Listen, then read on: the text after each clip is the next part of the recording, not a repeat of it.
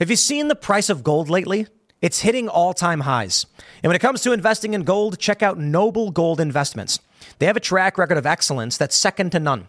Just look at their thousands of five star reviews on Trustpilot, Google, and the Better Business Bureau. Customers rave about their knowledgeable staff, smooth investment process, and life changing results, which you can see for yourself online. That's the kind of reputation you can count on.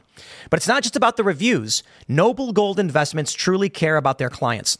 They take the time to understand your unique needs and goals, and they give expert guidance every step of the way. That level of personalized service is rare in this industry. Look, when it comes to securing your financial future, you can't afford to take chances. Go with the gold company that has earned the trust of countless investors. Visit noblegoldinvestments.com slash Tim Pool today and discover why Noble Gold Investments is the only choice for smart, secure gold investments. Or call them at 877 646 5347.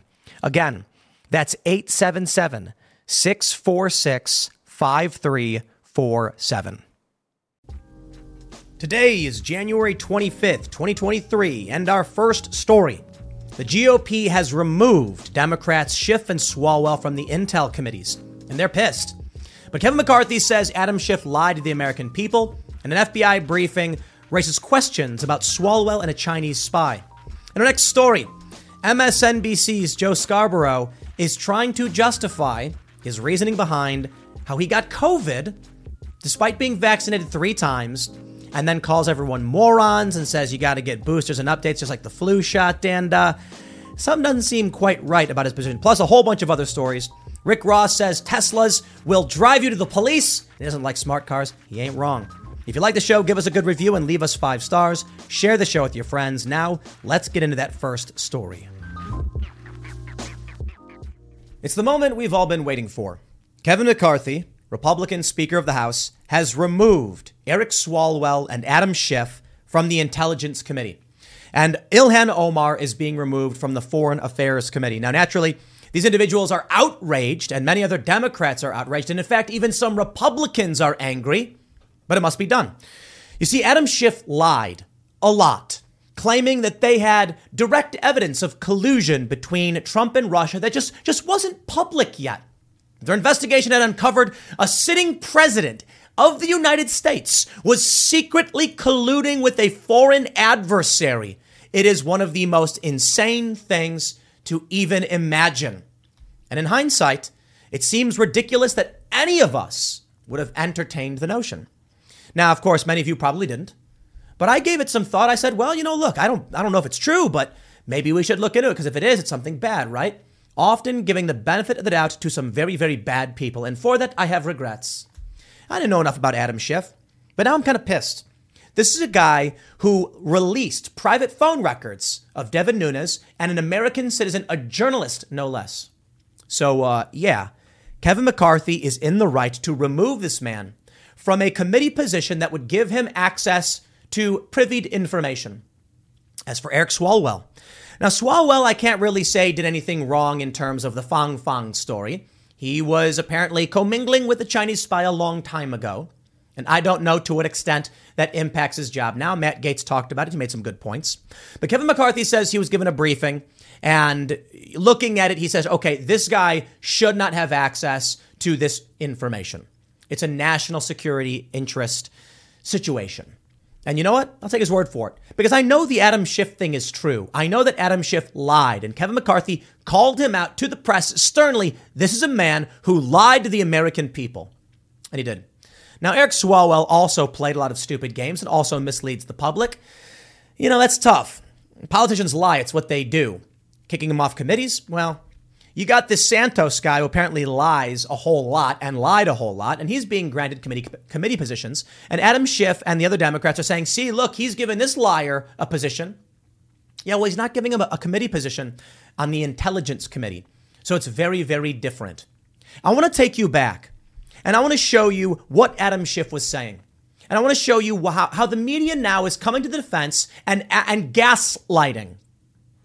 What Adam Schiff did when he was chairman of the Intelligence Committee was, I would describe evil.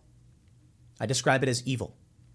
claiming you had evidence that the president was committing treason. And this is treason, aiding and abetting a foreign adversary. Okay, maybe not literal treason, because I think you might have to be at war, but Russia is an adversary of the United States. We should be allies, but look, these things happen. Russia has different interests to us. You've got the war in Ukraine. So, yeah, to accuse the president of the United States, why? Because they lost. They lost in 2016. They were mad they lost in 2016, so they made up a fake story. And then, when the Mueller report came out and said it wasn't true, Adam Schiff switches his smoking gun narrative to the, well, no, no, no, uh, they're not wrong. Mueller's not wrong. He's just saying they didn't exonerate Trump, but they couldn't prove it. Bro, this Adam Schiff guy came out and said there was a smoking gun evidence that Donald Trump was colluding with Russia. He said it over and over and over again. And he even said, it's there, it's just not public yet, you will see. And you know what? It's not real. It was never real. So, yeah, maybe this level of corruption should not be allowed in the Intelligence Committee. But let's take a look at the story. Before we do, my friends, head over to timcast.com to become a member and support our work directly. As a member, you will get access to the uncensored Timcast IRL show Monday through Thursday at 11 p.m. We had an awesome episode last night with Nuance Bro. We were talking about racial disparities in crime. I want to check it out. And then on Monday, we had Steven Crowder, and we talked about the inner workings of big tech and various things we had been offered by these big companies. Supporting our work as a member at timcast.com doesn't just get you access to these shows, it helps our cultural endeavors. We're building physical locations. I would love to have a thousand coffee shops in this country in five years. Seems like a an ambitious goal. Maybe we'll settle with two in the next year and a half. We already have the building for our first location, a physical space where people can hang out. And when you walk in for your cup of coffee, when a regular person, a normie who's not paying attention to politics, walks in for a cup of coffee and they get their coffee, they look up, there's a TV screen, and guess what's playing? It's playing Steven Crowder. It's playing Timcast. It's playing Viva and Barnes. It's playing Styxhexenhammer. And so we will give a space in physical locations to these conversations with your support. So don't forget to smash that like button, subscribe to this channel, share the show with your friends. Let's read this story from Timcast. McCarthy removes Schiff Swalwell from House Intelligence Committee. I am committed to returning the House Intelligence Committee to one of genuine honesty and credibility. Newly elected Speaker of the House, Kevin McCarthy, rejected appointments of California Rep- Representatives Adam Schiff and Eric Swalwell for the House Intelligence Committee. The announcement followed a meeting between McCarthy and Democratic Minority Leader Hakeem Jeffries. I have rejected the appointments of Adam Schiff and Eric Swalwell for the House Intelligence Committee. I am committed. Uh, so we, we read it already. Let's let's let's pull up the actual letter he wrote and see exactly what he said. To the Honorable Hakeem Jeffries. Dear Leader Jeffries, thank you for your letter dated January 21st, 2023, regarding Representatives Schiff and Swalwell. I appreciate the loyalty you have for your Democrat colleagues, and I acknowledge your efforts to have two members of Congress reinstated to the House Permanent Select Committee on Intelligence. But I cannot put partisan loyalty ahead of national security, and I cannot simply recognize years of service as the sole criteria for membership on this essential committee. Integrity matters more. As such, in order to maintain a standard worthy of this committee's responsibilities. I am hereby rejecting the appointments of Representative Adam Schiff and Representative Eric Swalwell to serve on the, on the Intelligence Committee. It is my assessment that the misuse of this panel during the 116th and 117th Congresses severely undermined the primary national security and oversight missions, ultimately leaving our nation less safe. Therefore, as we enter a new Congress, I am committed to returning the Intelligence Committee to one of genuine honesty and credibility that regains the trust of the American people. Of course, Schiff and Swalwell are outraged at the idea that they would ever be held accountable. Now, now, now let me slow down. Swalwell did play into the Russia con game. It was a lie, it was a manipulation. As for the Fang Fang thing, the Chinese spy, you know, that's tough. You know, Matt Gaetz, he came and made excellent points. Eh, it was back when he was like a small town mayor. I don't know if that really matters. I dig it. I dig the honesty. Here's an opportunity to score political points, getting Eric Swalwell off this committee. But you know what? Right now, what we know is Adam Schiff lied. Kevin McCarthy, not the biggest fan of the guy, but he says we've got a briefing from the DO, I think from the from intelli- an intelligence briefing, that shows Swalwell uh, uh, is compromised to a certain degree or brings up security risks, so we're not going to have him on this committee. Okay, there you go. Are we done? Apparently not. Mike Cernovich tweets All of you who melted down when I said Speaker McCarthy would bring the heat can start apologizing now. Do so below. And I want to play for you this video where Kevin McCarthy responds to a journalist outlining his reasons. You can't really hear the journalists, so I don't want to uh, meander too well, much on. Very, there we go. Let me, He's gotten elected by his district, so. Okay, let, let me be very clear and respectful to you. You ask me a question. When I answer it, it's the answer to your question. You don't get to determine whether I answer your question or not, okay? In all respect. Thank you. No, no, let's answer her question. You just raised a question. I'm going to be very clear with you. The Intel Committee is different. You know why? Because what happens in the Intel Committee, you don't know. What happens in the Intel Committee, although the secrets are going on in the world, other members of Congress don't know. What did Adam Schiff do as the chairman of the Intel Committee? What Adam Schiff did, use his power as a chairman and lie to the American public. Even the inspector general said it. When Devin Nunes put out a memo, he said it was false. When we had a laptop, he used it before an election to be politics and say that it was false and said it was the Russians. When he knew different, when he knew the intel, if you talk to um, John Ratcliffe, DNI, he came out ahead of time and says there's no intel to prove that, and he used his position as chairman, knowing he has information the rest of America does not, and lied to the American public. When a whistleblower came forward, he said he, he did not know the individual, even though his staff had met with him and set it up. So, no, he does not have a right to sit on that. But I will not be like Democrats and play politics with these, where they removed Republicans from committees and all committees. So, yes, he can serve on a committee, but he will not serve on Intel because it goes to the national security of America. And I will always put them first, all right? And if you want to talk about Swalwell, let's talk about Swalwell because you have not had the briefing that I had. I had the briefing, and Nancy Pelosi had the briefing from the FBI.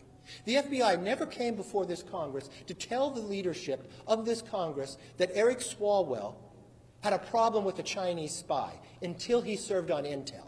So it wasn't just us who were concerned about it. The FBI was concerned about putting a member of Congress on the Intel Committee that has the rights to see things that others don't because of his knowledge and relationship with a Chinese spy.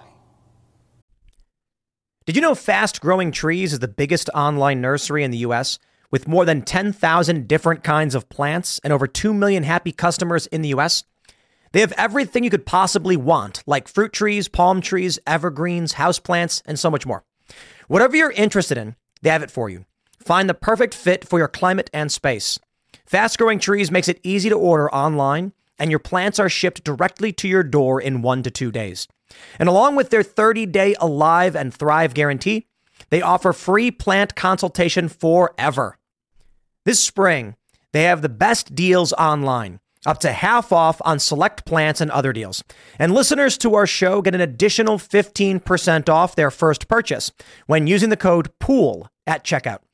That's an additional 15% off at fastgrowingtrees.com using the code POOL at checkout. Fastgrowingtrees.com, code POOL.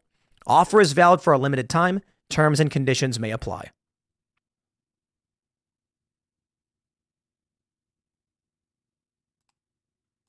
They brought it to the works of the leaders. I've got that briefing. So I do not believe he should sit on there, that committee. And I believe there's 200 other Democrats that can serve on that committee. So this has nothing to do with Santos. Santos is not on the Intel committee. But you know what? Those voters elected Schiff, even though he lied. Those voters elected Swalwell, even though he lied to the American public too. So you know what? I'll respect his voters too, and they'll serve on committees, but they will not serve on a place. It's interesting. The argument made by Schiff and Swalwell and Omar has a lot to do with Santos. You know, this guy is accused of lying about a whole bunch of crazy stuff. Apparently, they're saying he's like a drag queen or something. I don't know. I don't know anything about this. I, just a little bit, obviously, on the surface level. But McCarthy makes a good point. Adam Schiff lied over and over again. His constituents still vote for him. Fine. You can have committees, but not ones where you're threatening national security. Santos is accused of lying over and over again as well. Fine. He's not going to be on Intel, but we'll put him on committees. Not like what the Democrats did with removing Marjorie Taylor Greene. And of course, the Washington Post runs an article saying they're completely different. Marjorie Taylor Greene got removed from her committees because of old Facebook posts from years prior. Old Facebook posts. That was their justification. It's absolutely remarkable that they would attack Marjorie because she said nonsense things they didn't like, things they view as nonsense they didn't like. But Swalwell, who was a politician, who has a briefing uh, sent to, from the FBI, and Adam Schiff, who lied. That, to me, is really incredible. Adam Schiff tweets Kevin McCarthy just kicked me and Rep Swalwell off the Intelligence Committee. This is petty political payback for investigating Donald Trump. If he thinks this will stop me, he will soon find out just how wrong he is. I will always defend our democracy. Yeah, I really don't buy it. They did a, a, a briefing. I have some clips here. Is seating uh, a human fraud, George Santos, on committees, uh, a serial uh, fabricator about every part of his existence. He's perfectly comfortable with it. He needs George Santos. Yeah, but he's not talking about putting George Santos on the Intelligence Committee. You see where this goes? Ian Miles Chong tweets Eric Swalwell plays the victim when asked to address McCarthy's refusal to put him on the Intelligence Committee. About somebody else. So this is purely about political vengeance. The cost is not only removing us from the committee. On the Intelligence Committee, the cost is not only breaking, shattering the most precious glassware in the cabinet, a committee that's always been bipartisan. The cost are the death threats that Ms. Omar, myself, here we go, and Mr. Schiff keep getting because Mr. McCarthy continues to aim and project these smears against us. Even though we have said publicly these smears are bringing death threats, he continues to do it, which makes us believe that there's an intent behind it. Right there, my attitude is Swalwell, you're out. You're lying. You are corrupt. Gone. He keeps smearing us, and it's resulting in death threats. Therefore, he wants them to happen. If you rob a bank, and then I say, reports suggest you robbed a bank, hey, hey, you're smearing me. Look, man, I know the media lie. They, they're, they're, they're liars, and they smear. So we try to do our best to, to, to break through the noise and figure out what's true. So if I say, my friend, you did a thing we know you did, Adam Schiff lied to the American people, I've got proof. We know he did. Then, when we say we don't want him on a committee, or we tell the American people he lied, and you say, hey, it's a smear, and now people are threatening us. Like, dude, telling the world you did a bad thing, making them mad, is not us trying to make anything bad happen to you. It's called accountability. And of course, Swalwell goes right for that. But the death threats against us. Get them off. These people are bad. Swalwell tweeted in response to McCarthy saying this rejection is based on a claim. The Washington Post independent fact checker gave four Pinocchios. Speaker Boehner and Ryan, both Gang of Eight members, appointed me to Intel with access to the same facts McCarthy is distorting. He can keep me off in- Intel, but I'm not going away. Okay. Washington Post. Let's talk about the Washington Post. This is from uh, uh, analysis from Glenn Kessler. Yes, yes, the Washington Post, unbiased as it were. McCarthy's specious attacks on Adam Schiff and Eric Swalwell. So they write, January 18th, 2023. Two years ago, when House Democrats removed Marjorie Taylor Greene from all House committees after she espoused extremist, extremist beliefs and approved of violence against prominent Democratic politicians, McCarthy and other Republicans warned that the precedent shattering move would come back to haunt them. Traditionally, each party had selected its own committee members and uh, meted its own punishment. Late in 2021, the Democratic controlled House also removed Rep. Paul Gosar from all committees after he used official resources to create and post an animated video depicting the killing of Rep. Alexandria Ocasio Cortez and violence against President Biden. All right. That was a post, I believe, that was like Attack on Titan, the anime, and they put AOC's face on the Titans. Eh, perhaps inappropriate. A lot of people thought it was funny to do a meme like that, but um, considering the level of violence in this country, I'm going to say inappropriate. Strip him from his committees? Okay, well, look, I'll put it this way. Did he do a thing while he was in Congress and you removed him for it? Well, did it create any threats to this country?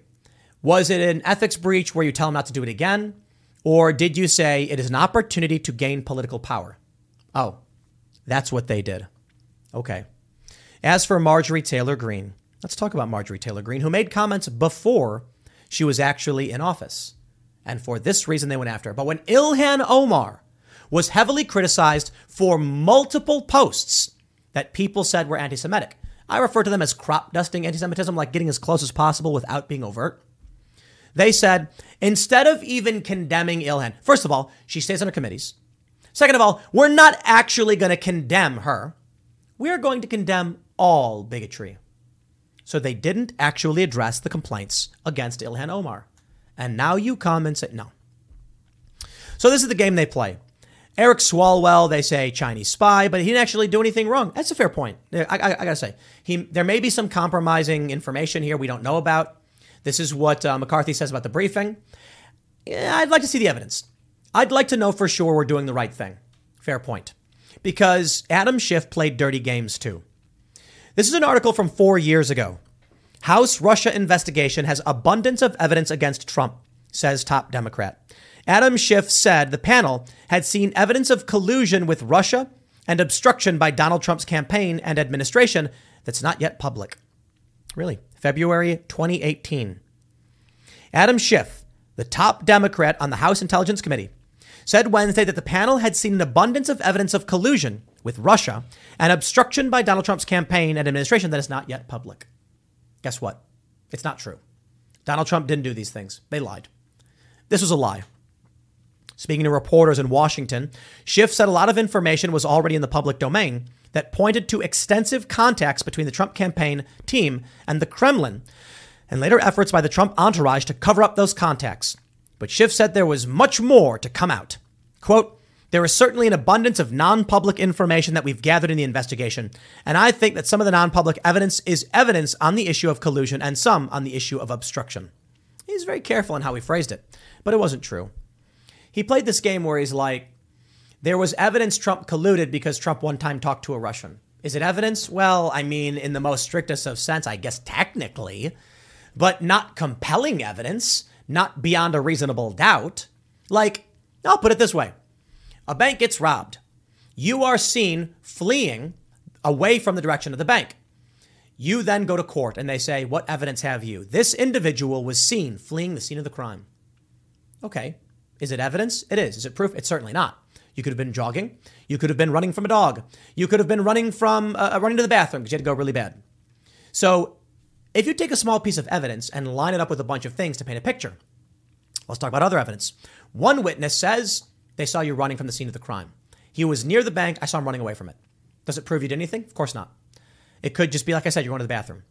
Another witness says, I saw him go in the bank moments before. Now we're getting somewhere. You see, may be evidence, not legitimate. But you see, this kind of language being used here is intended to manipulate the American people. From the Washington Examiner Meghan McCain presses Adam Schiff on claim of smoking gun over Trump and Russia collusion. This was July 25th, 2019. And he was asked, Why do you think Mueller is wrong? And he goes, No, no, no, no, no. And this is what we saw. Democrats all came out and played the game when it came to Russian collusion, saying that well, it didn't exonerate him. Mueller says Trump wasn't exonerated. Yeah, because investigations don't exonerate. You can't exonerate. You're trying to prove if there's a preponderance of evidence to move forward with an indictment to then prove beyond a reasonable doubt someone committed the crime. And so what ends up happening? They say it was not exonerating of Trump. That's the new game they play. Now, interestingly, some Republicans are actually pushing back. Axios reports GOP opposition to kicking Dems off committees grows. Another member of the House Republican Conference, Rep. Victoria Spartz, said Tuesday she opposes Speaker Kevin McCarthy's plan to strip committee assignments from several House Democrats. Her comments put an expected vote to kick Rep. Ilhan Omar off the Foreign Affairs Committee in serious jeopardy, as Republicans with the narrow majority can only afford to lose a handful of votes. That vote could come as soon as this week. House Democrats' steering committee is meeting Tuesday evening to recommend committee assignments. Compounding matters for Republicans is that Rep. Greg Steube of Florida has said he will be out of D.C. for several weeks as he recovers from injuries sustained from falling off a ladder. Oh, bummer, man.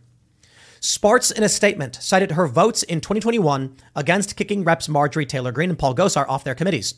Two wrongs do not make a right.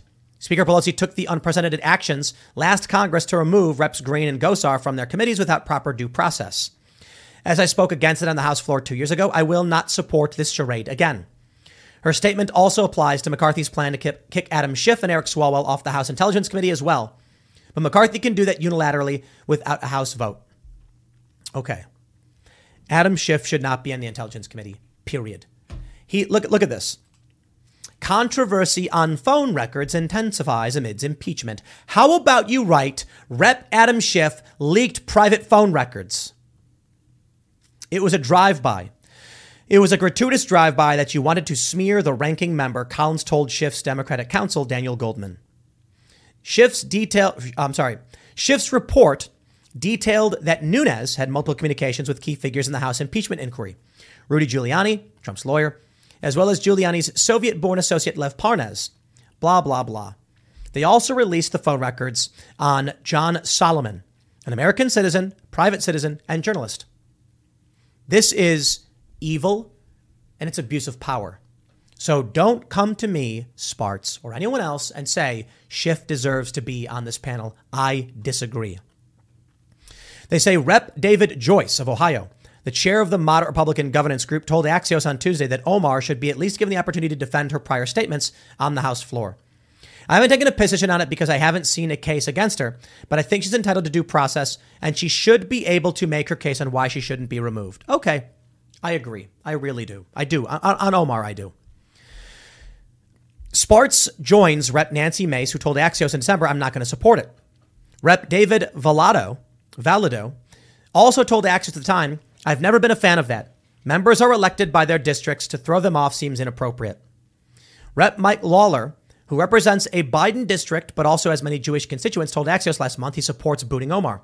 Somebody like Ilhan Omar should not be serving on foreign affairs, especially with her stated positions with respect to the state of Israel. So I would absolutely vote to remove her, he said in a phone interview. Now I'm going to pause right there and say, look, man, Israel Palestine's a conflict. Ilhan Omar's made uh, less than polite comments about Israel, but many people have made supportive comments of Israel. Should they be booted because of what they said about Palestine? I think you should have an eclectic range of views on these committees, and simply because she's critical of Israel does not mean she should be removed, in my opinion. Two other fr- now, if you want to get into anti-Semitism and you want to talk about the weird, creepy anti-Jewish stuff, I'll have a conversation about why I'd be concerned about those biases, and that's a consideration for Ilhan Omar. If her statements about Israel are rooted in anti Semitism, meaning she's just literally biased against Israel for the sake that it's a Jewish state or something that effect, then I'd be like, that's not sound logic. That's not going to help improve things. If she is critical of Israel for legitimate political reasons, like the West Bank, etc., then it is wrong to remove her. Unfortunately for Omar, I'll say this: she's made disparaging comments about people that many view are anti-Semitic, and I think get close to it. But maybe there should be some due process on this one. Adam Schiff is really what it comes down to. Adam Schiff, just get him out. He is corrupt. Spartz also issued a broader rebuke of McCarthy's governance, stating, Speaker McCarthy needs to stop bread and circuses in Congress and start governing for a change.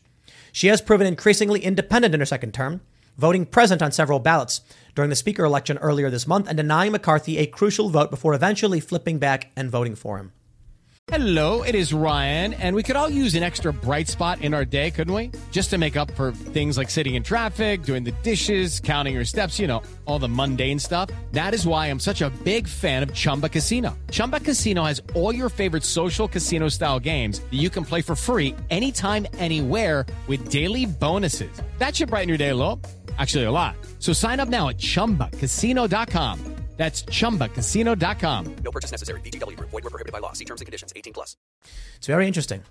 We'll see how this all goes down. But the Republicans aren't stopping there. From Politico, McCarthy taps GOP members to investigate COVID policies. The panel, which will include Rep. Marjorie Taylor Greene, is expected to investigate the origins of the virus and pandemic restrictions. Should get interesting. Looking to flip the tables on years of Democratic led probes, Speaker Kevin McCarthy on Tuesday night named nine Republicans to the select subcommittee, including, uh, including a chief in Rep. Brad Wenstrup's uh, uh, Ohio co chair of the GOP Doctors Caucus. The subcommittee is likely to be at the center of a multi pronged GOP led effort to investigate coronavirus policies. That's expected to include pandemic restrictions, the origins of the virus, and decisions by high profile health officials, including Fauci, who stepped down from his post as President Joe Biden's chief medical advisor last year. The lawmakers will also finally get answers to the COVID origins and the federal government's research that contributed to the pandemic. Greene, who emerged as an ally for the California Republican during his speakership fight, but still holds a megaphone with the party's right flank, is among the Republicans getting a seat on the subcommittee. It's the latest high profile boost for Greene, who was stripped of her, uh, of her subcommittee assignments by Democrats and about a dozen Republicans due to her incendiary rhetoric. Republican leadership pledged to reinstate her to committees if they won the majority. McCarthy has handed her other plum positions, including a seat on the Oversight Committee and Homeland Security Committee. Rep. James Comer, Comer, however you pronounce it, who is leading the Oversight Committee, which will house a select subcommittee, has also pledged to conduct investigations into the coronavirus and pandemic era aid dispersed as part of several coronavirus relief bills that totaled trillions of dollars. Other Republicans on the, on the committee will include Reps Nicole Malliotakis, Mariannette Miller Meeks, Debbie Lesko, Michael Cloud, John Joyce, Ronnie Jackson, and Rich McCormick.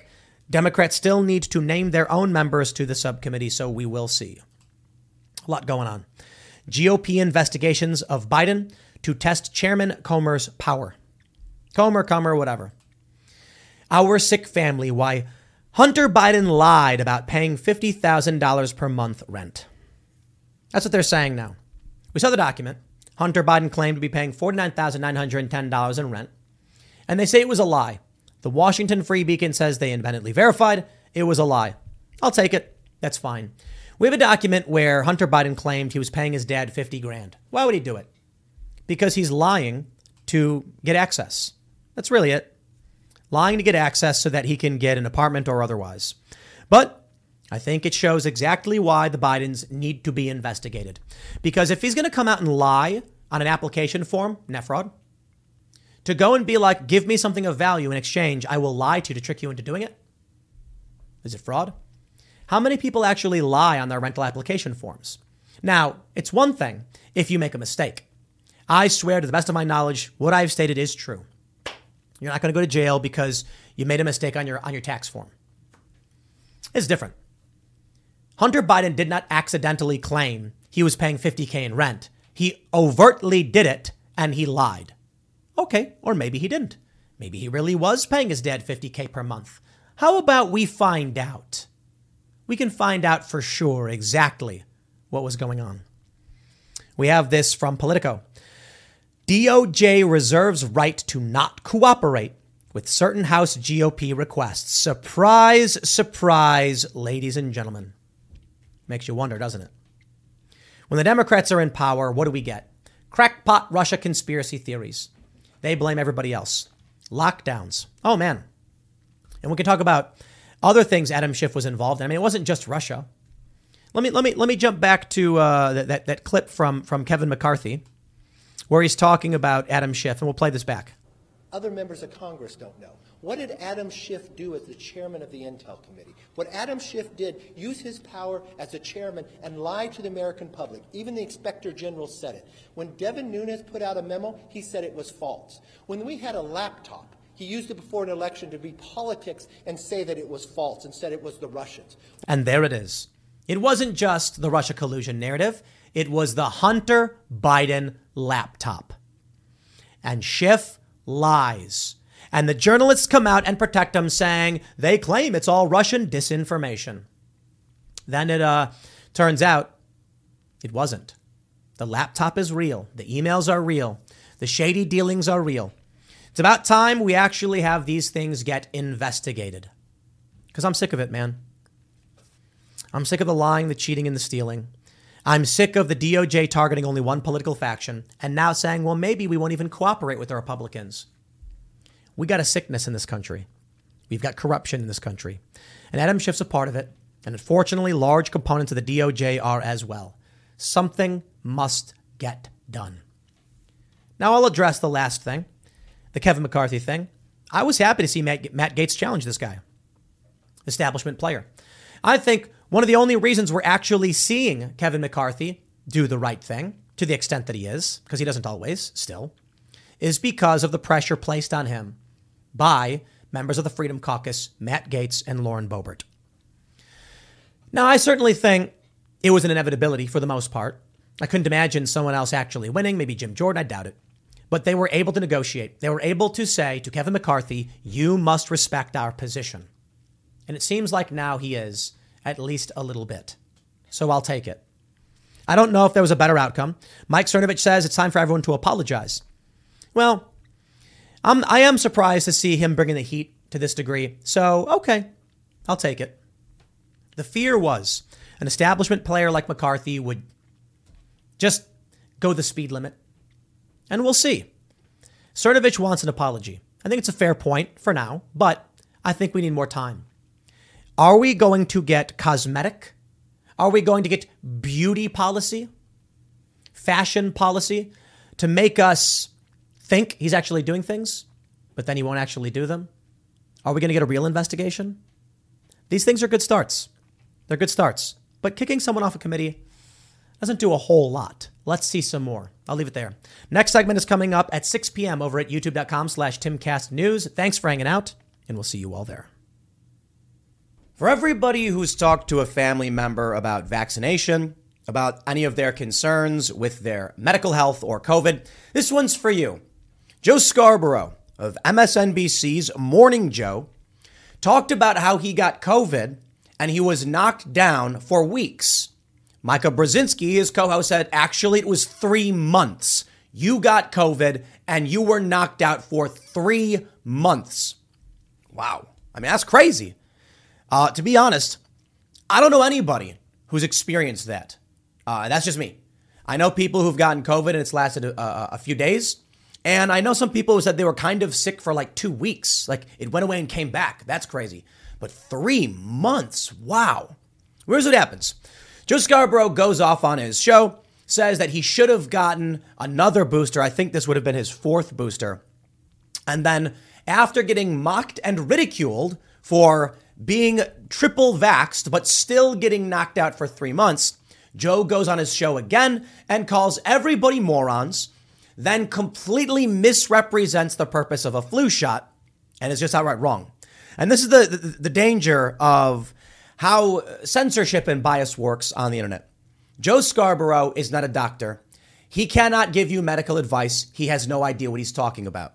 I pulled up Harvard to explain to you the difference between the flu vaccine and the COVID vaccine. What we have here is tribal zealotry. Joe Scarborough needs to, to make up a reason to justify why he has gotten multiple vaccinations, but is still getting sick and still wants to go get more vaccinations. Now, look, I ain't no doctor. I'm not here to tell you what you should do with your health. You know me. I don't do that. I'm here to tell you that these people are frantically coming out and being like, no, hey, hey, but well, when even trusted medical professional Bill Gates says that these vaccines aren't aren't exactly what we need. They're not effective. That's Bill Gates saying that. He's saying not that uh, they don't do what they're now claiming vaccines do. He's saying they need to do better. That's what I should say. I'm not trying to make an argument about vaccine efficacy or anything like that, but what I can say is, boy, the narrative sure did change a whole lot as to what we were supposed to get out of these vaccines. They went on TV and they said over and over again, Rachel Maddow said it, Joe Biden said it, it stops with you if you get vaccinated. Now we know, we have this from the conversation as of today. Even bivalent updated COVID 19 boosters struggle to prevent Omicron subvariant transmission. An immunologist discusses why new approaches are necessary. My only advice to you is if you're sick, if you are ill, find a medical professional that you trust ask him about these questions, and seek sound medical advice. I'm not here to talk to you about, uh, uh, you know, I'm here to talk to you about the politics and the zealotry and the tribalism. I'm not a scientist, all right? Here's my point. So we have Bill Gates coming out now. Quote, we think you can have a thing you can inhale that will mean you can't be infected. He says the current vaccines are not infection blocking, they're not broad, and they have very short duration. So here's what I want to do I want to share this with you. And the reason is for those of you who have family members who won't listen, this is not a video in which I tell them they should or should not do anything. This is a video in which I say, here's some of the leading expert opinion and NewsGuard certified information pertaining to these things. please take these under advisement or to take this into consideration when you go and talk to a medical professional. Don't be like Joe Scarborough. Check this out. Let me play this video for you guys so uh, you can hear. Let me see. Let me let me fix the audio for you. I always do this every morning. booster, Mm hmm. Which one? The fourth. the fourth, Yeah. because you know we went to London, then got COVID. COVID, yeah. got completely knocked down for a while. Yes, you did. Uh, yeah, Months. exactly. Well, I wouldn't say months. you were knocked down for months. months? Yes. I wouldn't say months. No, it was a long time. So anyway, weeks. Let's t- TJ just No, weeks. I think it was weeks. I, I, I was. Now this is this. I have a question here. Why is Morning Joe? No, no, no, no. It was it was weeks. Come on, it, it was it was, it was weeks. And Mika's like, no, it was three months. Why the weird disparity? Is it like Joe doesn't want people to know that he was sick for three months despite getting triple vaccinated? Is I'm, I'm genuinely wondering, is that his his his his you know mindset? Because Mika's just like, it was three months. Is Mika exaggerating to insult the masculinity of Joe Scarborough? I really doubt it. I think probably he just got sick. T for a long It took time. three months. I'd say it's very interesting though. Uh, because the, the- we're, we're learning a lot more about what, what your your resistance to COVID may be. Yeah. I, what was that back in September? Uh, just got got uh, my checkup, and uh, the antibodies are like at hundred percent right now. Interesting. So for for it, it, it kind of works out. But again, we found out we found out the boosters, the vaccines, they don't stop the disease, but they certainly do make a big impact. Instead of me being down for a month Right. with fatigue, if I'd taken the booster, I would have probably sneezed and said, "What was that?" and kept going. Exactly. Now it's a month. He said weeks, weeks. Now it's a month. Then she said three months. Now here's the question everybody raised. And again, I'm not answering that question, I'm presenting it.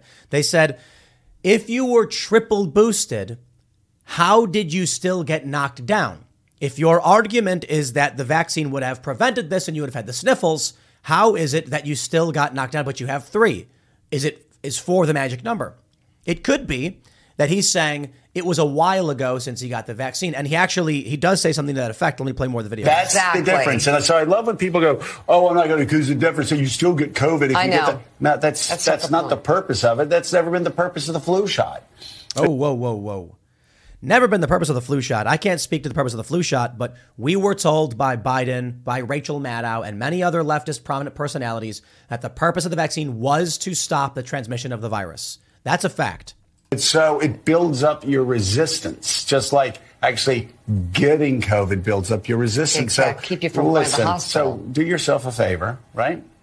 And get off the websites that Chinese religious cults are, are, are putting as a front so they can get a stronghold in America and The hell- what is he in your talking mind. about? And and get yourself a booster shot. It's a, You see, this is the problem I have with this. You know, don't go and read the, the Chinese cult websites. Go take a medication. Bro, go talk to a doctor. YouTube, ban MSNBC. They're giving medical advice. They're not doctors. I so so stupid. Before we go to, uh, we have Joe Scarborough's response. He got so mad because people started asking questions about the logical inconsistencies in whatever it was he was saying. Before we get to that, I want to show you this clip of Bill Gates. Okay, this is from Bill Gates just just just, just the other day. Let me play it for you. Anyway, so antibodies, antivirals. We think we can also have very early in an, ep- an epidemic a thing you can inhale uh, that will mean that you can't be infected, a blocker, an inhaled blocker. We also need to fix the three problems with vaccines. The current vaccines are not infection blocking.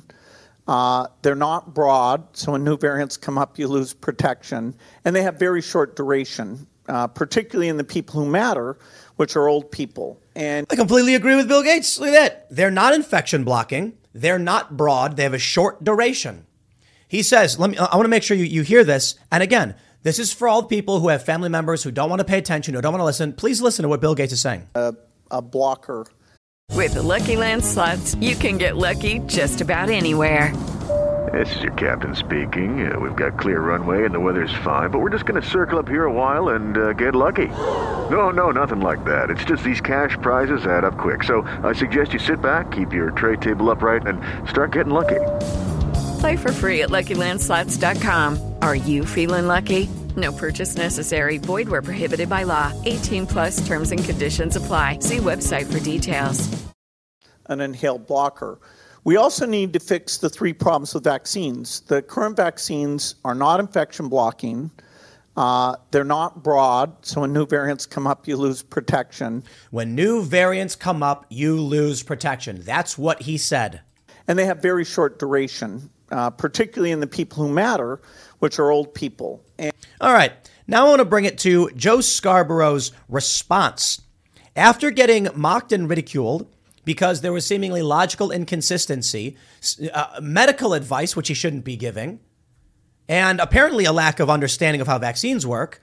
Morning, this is Buck Sexton. He says, Morning Joe is having a hissy fit over half the internet laughing its ass off at him yesterday for wishing he got his fourth COVID shot because he just got COVID. Let's play the clip. Um, you know, yesterday when I was talking about uh, uh, getting COVID and I and, and should have gotten a fourth booster shot, a lot of these freaks go, "Oh, fourth booster shot, robot." No, listen. Here's the deal, moron. Moron. If you get a flu shot, what do you do? Do you go to the doctor? Go, oh my God, you want me to have a 50th flu shot? No, you get a flu shot every year. Right. And as we're finding out with this pandemic, well, it lasts six months, maybe a year. So yes. I like how Mika Brzezinski's like, right? Yes. Put on your big boy pants. Put on your big girl pants. And if, oh, got to be politically correct for your MSNBC audience. If you want to be healthy, I don't care. If you don't, that's your business. Smoke cigarettes, do whatever you want to do. Stay up all night, don't sleep. That's fine. Be unhealthy, your choice. My concern here, though, and let me bring in Reverend Sharpton because we've talked about this. My concern, Rev, is that there's a disinformation out there where people are saying, oh, well, the, it doesn't work because you, you've got to keep getting booster shots. The thing is, you're always trying to build up your immunity, and people are still dying from COVID. Is it a crisis right now? People well, for the dying, people who are dying of COVID, yeah. It's a crisis. Is it as bad as it's been? No. But as a doctor explained to me when I didn't want to get flu shots, you're not just doing it for yourself, Joe. You're doing it for everybody. Will this stop you from getting the flu? No, but it'll make the flu that you get a little less intense. So, what do you mean you're doing it for everybody? That was the narrative they came out with early on. They say, get this for other people. It's not about you, it's for other people. It's so that you will stop transmission. But if it doesn't stop transmission, like Bill Gates just said, and like I showed you with theconversation.com, what do you mean for other people? You get it for yourself. That's quite literally the point, isn't it? Same thing with COVID boosters. Will it stop you from getting COVID? No, but it will make COVID less intense. Something I said yesterday. But this misinformation keeps getting spewed out From you, man. From you. The misinformation's coming from you. there, and unfortunately, the weakest and perhaps the least educated are the ones that fall prey to these stupid lies. And I call them stupid lies. And I don't call things, a lot of things like just out and out stupid unless they're objectively stupid. And you look at all of the science, you look at all of the medicine, it's straightforward. And it's, uh, it, it, it's, we've had, how many people have died from COVID? I've lost track. Yeah. I will have to look at it. But, but they'll even what's going on. lie to you about that, saying, "Oh, it was actually they broke their ankle and died from a broken ankle." Yeah, okay, okay, Joe. That's called a straw man misrepresentation. So let me let me put it this way. Joe Scarborough goes on his show, spews misinformation, complains about you spewing misinformation. I'm not here to talk about any documentaries or any conspiracy. I'm here to t- just point out this dude is not correct, okay? I decided to look it up. When he says, you need the flu shot every year, you got to get the flu shot. Oh, okay. So why do you get the flu shot? Why do we need new flu shots every year? Ask the doctor. Many scientists are working on developing just such a universal vaccine for the flu. Why do we need one, a new one every year? This is from Harvard, by the way. The flu virus, like every virus, contains a set of genes that are wrapped in a coat of protein. Vaccines typically stimulate the production of antibodies that attach to outer structures on the protein coat, disabling the virus. Indeed, that's how the influenza vaccine works. Unfortunately, the outer structures are constantly changing. So a new vaccine is needed each year to target those structures of the flu viruses that are currently circulating. In recent years, scientists have found inner structures of the, of the flu virus protein coat that are the same as all in all strains, and maybe they'll make a universal vaccine. It is this simple. The reason why they say flu vaccine every year, and they've talked about it ad nauseum, is because of different strains. Now, of course, we have different strains of COVID. The issue is the advocacy for COVID booster shots does not come at an interval with updated vaccines. I am not telling you what to do. I am not telling you what, what the vaccines do. I am telling you procedurally, when they say, Did you get your booster? They are not saying, Did you get the updated, newly released COVID vaccine? They are saying, Did you get another of the same? So when Joe Scarborough comes out and says, like the flu shot, you got to get it every year. You get it every year because they update it. The COVID vaccine does get updated. It's right here bivalent updated COVID 19 boosters. But the general call for boosters through the, through the duration of the pandemic was just to re up your immunity for the same strain. They didn't, it, it, look, the issue with the mRNA vaccines, they, they stimulate the production of spike proteins so that your body will make antibodies to target and destroy them. That's, that's, that's what they say. Okay. Talk to a doctor about what makes sense for you and, and get the science from them if you don't, if you're not sure. I'm not a doctor. Okay. I say it all the time. But the difference is when they give you a flu vaccine, these are, a, a, what is it, attenuated virus? I'm not a vaccinologist. I'm not a doctor. I have a layman's understanding. And my point is this I Google searched it and I said, hey, these two circumstances are different. Here's the real issue Joe Scarborough is embarrassed and he's giving you dangerous medical advice. You should not listen to people on the TV or the internet. You should talk to a doctor. And then I get people on here and they say, Tim, but my, my doctor's dumb. And you know, my response to that is don't go to a dumb doctor. No, for real, guys, look, it really, really does come down to something simple. I have uh, a doctor, I have medical professionals. They're very, very smart. They watch Joe Rogan. So, of course, they know everything. I'm kidding, by the way. Clip that one, Media Matters. But they, they, they do have a general uh, understanding of, of current medicine. And I ask them about this and they go, ah, yeah. So we recently were talking, like, they know they're good doctors. Maybe it's because they're expensive. You know, it's like it costs it costs money private practice. Perhaps, perhaps it's the case. And perhaps not everybody is going to have the ability to go to a good doctor. That's a challenge. Not everybody's going to have the ability to get a good plumber. Not everybody's going to have a good landlord. You might live in a slum. But the best thing I can say is there are medical professionals who are not as daft as Joe Scarborough to come out and just be like, I was sick for three months. Should have went and did this, that, or otherwise. It's like, my guy, you're not a doctor. You don't know what you're talking about, okay? And what, what it sounds like to me with Joe Scarborough is the reason he's coming out and saying these things is because he's desperate for a justification. That's it. It's like, dude, okay? You got COVID after getting three shots. You were sick for months. You then go on TV and spread misinformation to try and justify it. I'm not going to speak to why it happened, how it happened, what the vaccine is supposed to do. I'm just going to say, don't come out and say things that are not true about the flu vaccine and tell people what to do medically because you're embarrassed you got sick. That's what it is. So, anyway, look, to go back to the main point. The reason why I wanted to do this is because I was recently, you know, it's been it's just the holidays this past month, you know, about a month ago. And I'm hearing from all these people, they're like, I'm trying to talk to my family about options for, you know, dealing with COVID and things like that. And I'm not talking about anti-vaxxer stuff. I'm not, I'm, I'm just saying people are like, my, I have family members who don't listen. They turn on MSNBC, which by the way is a fake news website. They turn on MSNBC and they just believe whatever they say. And then here's what really grinds my gears. And here's why I want to do this, this segment.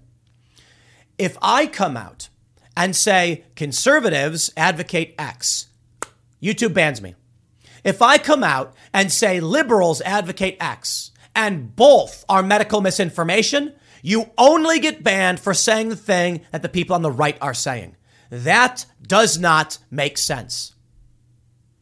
Joe Scarborough comes out and says nonsense because he's embarrassed. He even says, Oh, they're making fun of me on the internet, you morons. Oh, are you mad that you're getting made fun of on the internet? Bro, you get made fun. Here's the thing Joe Scarborough gets made fun of on the internet every single day. Why now is he all of a sudden like, hey, I'm going to come back on my show and, and, and be angry? Mm, dude, look, we're all trying to navigate all of this. But let's not forget what it was like over the past three years the lockdowns that didn't work, the mandates that stripped people of their rights, and crackpot lunatics like Joe Scarborough who is giving you medical misinformation. So here's my question to you. If you find yourself as someone who's a fan of Joe Scarborough watching this video and you're scoffing and saying, this Tim Pool guy, let me ask you this. What makes more sense?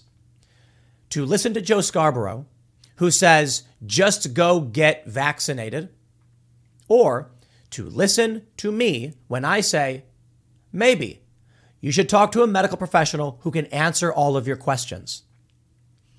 I'm on Twitter a few years ago. Celebrity guy tweets out, go get vaccinated. I immediately respond, no, go talk to your doctor. You know why? I want people to not be sick. I want people to be healthy, and I don't like COVID. Maybe the vaccines are the answer, maybe not. You, you may disagree. Maybe you agree, probably disagree. All I know is find somebody who can give you sound medical advice, someone who can answer these questions, because you may be at risk for Guillain Barre syndrome, which is a big deal. It is. And considering they're doing four boosters and they're trying to give everybody the vaccine, I think that really matters. There are people who went to their doctor that I said, whoa, whoa, whoa, whoa, you have history of Guillain Barre? Uh uh Sorry. Some people, they say, look, you're fit, you're healthy, you're not at risk, save the vaccine for people who need it. That was a big thing during the pandemic. Talk to a doctor. Don't just go to a 7 Eleven parking lot. But you know what? That's what people were doing. And dude says to me, I didn't go to a doctor. I just pulled into a parking lot, stuck my arm out, and got the vaccine. And I'm like, yo, that's crazy. That's that's insane to me. You got you got to seek medical professional a, a knowledge. It's a, a, strange guy. He said he's going to inject me. He's like, did you go over any risk factors? Do they, do they know, do they know your medical history? Like, what are you doing, man? I got a bunch of vaccines when I traveled to uh, uh, South America. I went to a doctor. And I said, we went through my charts. He asked me about allergies. We made sure there were no allergies. I mean, here's the problem. We got a lot of people talking about adverse events and adverse effects, the VAERS and things like that. Consider this. Okay. Consider that some of the adverse reactions are due to the fact that people are going to strangers without checking their medical history for allergies or, or potential side effects, and they're just getting this.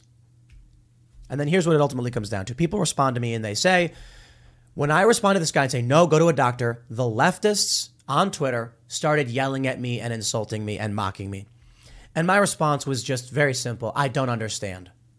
I am telling people to go to a doctor. Why are you mad at me? And they said, because the doctor will say the same thing, get vaccinated. And you're telling people to talk to a doctor instead of getting vaccinated. And I'm like, right, because I'm not a doctor. Uh, you, you, you want to make sure you got someone who's like work, making sure you're healthy and safe and knows your history. How is that controversial? That's the thing. I'm not the guy to come out and tell you one way or another. I'm the guy who's going to come out and be like, I'm not taking liability for your health. I don't know. I'll tell you exercise is probably good for you. Cutting out the sugars is probably good for you. But then I say, talk to a nutritionist. You know, worked for me. Milk toast fence sitter guy over here, right? To put it this simply, here's my point. Anyone who comes to you and says, just get vaccinated without warning you that you should talk to a doctor to make sure you don't get sick or there's no there's no adverse events, and probably there won't be. That's a cult. That's Joe Scarborough. I'll leave it there. Next segment's coming up at 1 p.m. on this channel. Thanks for hanging out, and I'll see you all then. Dave Chappelle is speaking out against the backlash to some of his jokes on his podcast, The Midnight Miracle. He's calling out trans activists who claim that his jokes are violence, but then go out and literally get violent. Now, for a lot of these people, it's not a one to one correlation. A lot of people complaining on the internet saying things like, your words are violence, are not then going out and smashing windows. But the inverse is not the same. The people who are going out and smashing windows are typically the people who are saying your words are violence. And we have the story here from the post millennial. Four of six Antifa Atlanta riot suspects denied bond. Riot suspects? Aren't these guys being charged with domestic terrorism? Okay, oh, hold on there. Post millennial. You know, I've been saying Libby. I gotta, I gotta call Libby. Uh, now, I'm not, I'm not here to continually rag on the post millennials' editorial decision making, but uh, they do keep saying riot suspects. I think it's fair to say terror suspects. They are quite literally charged with terror. But let's go into this, and I'll show you an example. We have Billboard Chris. He's the guy who wears a sandwich board that says children can't consent to puberty blockers. And he was mercilessly attacked by these extremist trans rights activists. Now, of course, Hey guys, it is Ryan. I'm not sure if you know this about me, but I'm a bit of a fun fanatic when I can. I like to work, but I like fun too. It's a thing. And now the truth is out there. I can tell you about my favorite place to have fun Chumba Casino. They have hundreds of social casino style games to choose from, with new games released each week. You can play for free anytime, anywhere. And each day brings a new chance to collect daily bonuses. So join me in the fun. Sign up now at chumbacasino.com. No purchase necessary. Group. Void were prohibited by law. See terms and conditions. 18 plus. I'm not saying all trans people. Media Matters, calm, calm down. And before you write your article up, I'm saying specifically that people who are violent are in the wrong. Now, while I can certainly understand why someone would take issue with jokes they find distasteful, I get it. There are a lot of jokes from 100 years ago we don't say anymore. Totally understand. And you're offended now. Fine. There's no excuse to go out and attack people, especially when it's hypocritical, especially when they say jokes are violence, but then they physically attack you. Phys- eh, like they did Billboard Chris. Look, this is a guy, he's swinging a street cone. Now, don't come to me and say, oh, it's just a street cone. I don't care. They left him bleeding. They mercilessly beat Andy Ngo. Okay? Here's a story from the Daily Mail. Dave Chappelle slams hypocrite trans protesters who claim his jokes cause them violence and then turn up to his shows and attack people. Dave Chappelle confronted recent backlash on his podcast as he slammed trans protesters who claimed his transphobic jokes caused violence against them, but then turned up to his show and became violent. It's funny how that works, isn't it?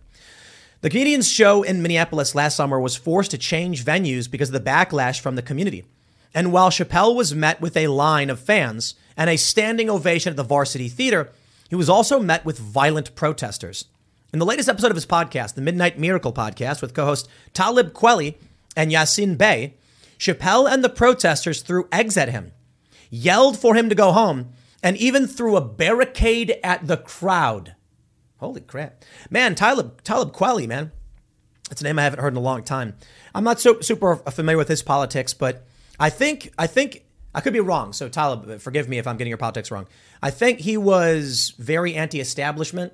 Today, I think he more aligns with left wokist kind of policies, but I could be wrong. I'm not here to, to, to drag anybody. This is about the people who are violent. They were in the wrong.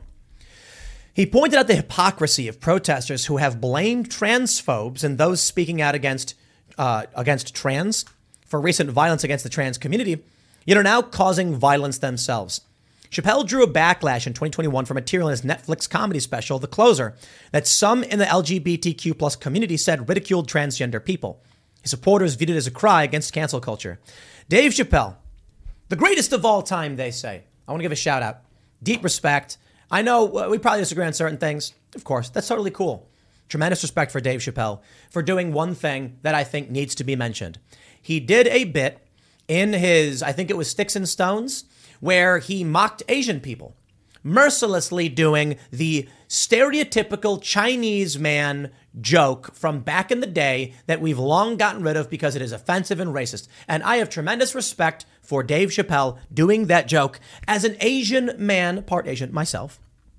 Shout out to the college humor gag about, you know, if you're Asian enough to actually use certain words or whatever. But uh, as someone who has very deeply Asian family, seeing that joke made me laugh. I enjoyed it.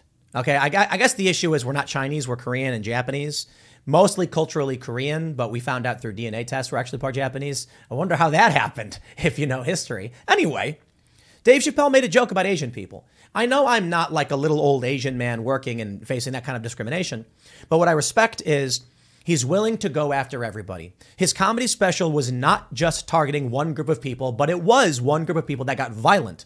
You didn't see a bunch of Asian people come out and start attacking Dave Chappelle and threatening him with violence because he mocked Asian people. In fact, I actually enjoyed it. It was shocking, and I was laughing, being like, I can't believe he would do that. Wow. I know Dave Chappelle doesn't hate Asian people. I know he doesn't hate me for being part Asian. I don't think Dave Chappelle hates people for the most part based on race. I say for the most part because I don't know the guy. But my assumption of him is hey, man, we're here to make jokes, to mock stereotypes and people, but just know it's not violence against you. It's because we're all in the same space. We're all equal. I make fun of you, you make fun of me. People make fun of me on the internet all day, every day. And the only thing you can do is, hey, look, man, you want to be in the limelight, you want to be famous, people are going to make fun of you. The one thing they shouldn't be doing is getting violent at you because you made jokes. Now, what's up with that? Question Where are the hordes of angry Asian protesters or Koreans on rooftops threatening Dave Chappelle for mocking Asians? You see the issue here. It is specifically trans activists, okay? And I'm not saying trans people. I'm saying these specific people who are violent are trans activists, not, not pro Asia activists. There's something about that ideology. Transphobia is not a joke. Look, ma'am, eh, I'm sorry, I'm assuming your gender. Uh, individual person, if you would like to stand outside of a Dave Chappelle uh, a venue holding a sign saying transphobia is not a joke with a rainbow uh, uh, uh, bag, you have my respect. Thank you for letting people know how you feel. I think it's very important. I think it is very, very important that if people are taking issue with certain elements in our culture, someone come out and say, hey, you know what, man, like, I'm, I'm not a fan of this. And I'll say, okay, I, I will keep you and your feelings in mind because I am trying to be a good person. Thank you for expressing this to me. I may continue to watch Dave Chappelle and appreciate his jokes. But you know what? When you're nice to me and you say things like, imagine this. Imagine you go to you go to a Dave Chappelle show, and outside is a trans person saying, "Hey, everybody! I, I know you you all really like Dave Chappelle. I'm also a big fan. I was kind of uh, I, I think the jokes he's done about trans people are outdated. I would uh, uh hopefully in the future see him move past these jokes." There are jokes going back to the early 1900s that we don't do anymore, jokes about stereotypes based on race. I hope that one day we we view jokes about gender identity in the same way. I'd be like, I feel kind of bad because I, I, get that. You know, I don't want you to feel bad. I want you to be happy. I want you to live, live a good life. I would respect that positioning. I would respect it if someone says, please laugh today, enjoy the show, and then consider uh, we feel hurt by this. And that's not to say that you're a bad person for enjoying it. It's just to think about it in the future and to consider if you're interested in our feelings, and you don't have to be, just so you know. I'd be like, I really respect that. I really appreciate it. Thank you for telling me this. I, I, I will consider that. I do understand. I totally understand. We used to do a bunch of comedy we don't do anymore. That's not what they're doing. And I beg them to please do that. It's effective. No, what they're doing is they're showing up and they're mercilessly beating a guy wearing a sandwich board. Now, to be fair to this lady with the transphobia is not a joke. I don't see her doing anything in this photo. I'm not going to rag on her. I respect protest. This country, you have a right to protest. We need the discourse. And if someone did come up and, and, and passionately and, and politely say, please enjoy Dave Chappelle, he's the greatest comedian of all time, just taking into consider this one thing is all I ask, then I would expect someone else to be like, with all due respect, I really do appreciate you saying that. My view is that the jokes being made here, and, and I'll say this literally, my response to that polite request is I don't want you to feel bad. I'm sorry you do. But I personally view these jokes as humanizing and normalizing, making us consider that you you exist and that these things are how people feel or they're meant to be over the top, but it brings you into the conversation. I think mockery and humor is important. I think people should be mocked a little bit. Nobody is above that. But I, I, I want to be nice to people. The problem I have is they were attacking people. They were throwing barricades. They were throwing eggs. This is wrong. Dave Chappelle's got it right. Chappelle's show at Minneapolis First Avenue Club in July was canceled, with the venue apologizing to the community for booking him and vowing to keep the club a safe space. Nah, homie, don't play that. We're opening a coffee shop, venue, club, place, game shop, skate shop, big building. And I'm going to put Molon Labe in the window. Come and take it. Second Amendment rights. I'm going to put a Gadsden flag. You do not come and dictate what we do. And you know, it's funny. I said that, and then I have people saying, "Yeah, well, that that you expect a brick through your window," and I'm like, "And am I supposed to cower in fear because violent psychopaths want to physically attack me? It ain't gonna happen. Here's what we'll do: we'll have armed security guards. We're in West Virginia, baby. Don't come throwing bricks at us. Don't endanger our lives. Another idea I had was what if I replace the windows with bricks? I mean, that sounds pretty funny. What if they walk up to the windows ready to throw a brick and they're like, it's a brick wall. Ain't nothing to throw a brick through. That could work too. We'll make a brick door. That actually be funny. The door is very heavy, and like you try to open it, you're pulling it. It's made of bricks. I think that would be pretty funny. And then maybe what are they going to do? Graffiti the building or whatever? I don't know. Fine, whatever. We'll get security. We'll get bulletproof glass. I accept these terms. I think they're wrong. I think it's a, it should be stopped by the police. I think these people are evil. But I tell you this I know that when we launch this venue, when we create this space, far left psychopaths will try to threaten violence against us. I know that's the reality. I'm not going to hide and cower. If you want to support us and uh, our bulletproof windows, become a member at timcast.com, clicking that join us button. I do it. We, I, I, want to do what I can. You know, I want to, I want to, I want to, I want to make things better. I want to call out the lunatics. I'm going to host a comedy show. We did, we hosted a comedy show with Ryan Long. Very offensive humor. Everybody was laughing and whoa at some of the jokes. And you know, Ryan Long doesn't actually hate you when he makes these jokes. It's just meant to be a show to shock, to make you laugh, to make you a little angry, perhaps. It's, it's to elicit a reaction. You're alive.